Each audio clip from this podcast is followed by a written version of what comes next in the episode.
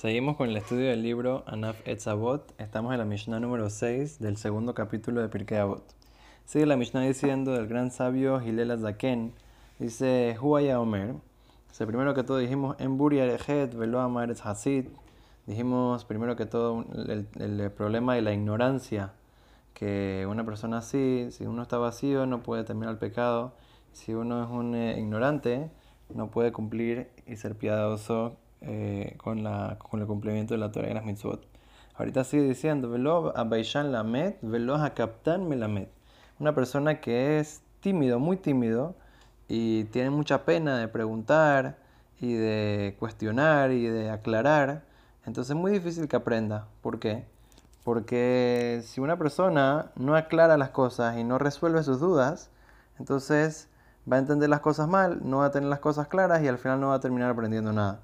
¿Por qué? Porque si uno no entiende las cosas claras, no, las, no tiene las cosas eh, de una manera que pueda entenderlo y guardarlo en su cabeza, si no tienes las cosas claras, imposible que se recuerde y que en verdad aprenda y que entienda y que pueda avanzar en la vida. También dice, veloz a captarme la mente, una persona que es muy estricto y muy, así se pone bravo muy rápido, etcétera. Entonces, así, no tiene mucha paciencia, muy difícil que pueda enseñar a una persona así. ¿Por qué? Porque los alumnos a veces no entienden, a veces se portan mal, a veces eh, le piden que repita, y si se pone, pierde la paciencia muy rápido y así, entonces ¿cómo va a poder enseñar? Así no, los alumnos van a tener miedo de preguntar, van a tener miedo de, de estar eh, eh, aclarando la, la lección, etcétera. Y así, imposible que vayan a poder en verdad enseñar bien. Se, en verdad, todo esto vemos, el común denominador es de que la importancia de hacer preguntas. Si una persona no hace preguntas en la vida, si no, se, no hay el, la habilidad de poder hacer preguntas, es muy difícil poder enseñar y aprender. Se, por eso, en el Seder de Pesaj, eh, que es la, el aprendizaje de la emuná que se le imparte a, a, los, a los hijos y a, y a los descendientes, lo que es el, el tema de la fe en Dios, la emuná en Akadosh Baruj Hu. Entonces todo es preguntas y respuestas, manishtaná, y kishalehabinha, la Torah dice que cuando te pregunte tu hijo le vas a explicar. Sé que, porque en verdad la, la forma mejor para enseñar y para que se quede la información y aprender y entender bien es a través de las preguntas y de las respuestas. Entonces vemos la importancia de siempre fomentar las preguntas, fomentar eh, el cuestionamiento y el razonamiento para que de esa manera eh, se pueda siempre aprender de la mejor manera. Hay un cuento en la Gemara con un rabino que se llama Rapi Farida.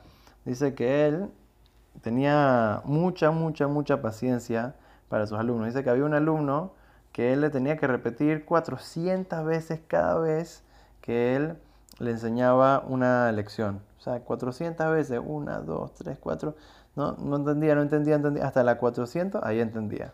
Y dice que una vez él estaba enseñándole y en la mitad de las cuatrocientas vino alguien a hacerle una preguntita rápido y entonces el alumno se distrajo y cuando llegaron a las cuatrocientas todavía no entendía. Entonces se la enseñó de vuelta otras cuatrocientas veces. Es una paciencia extrema.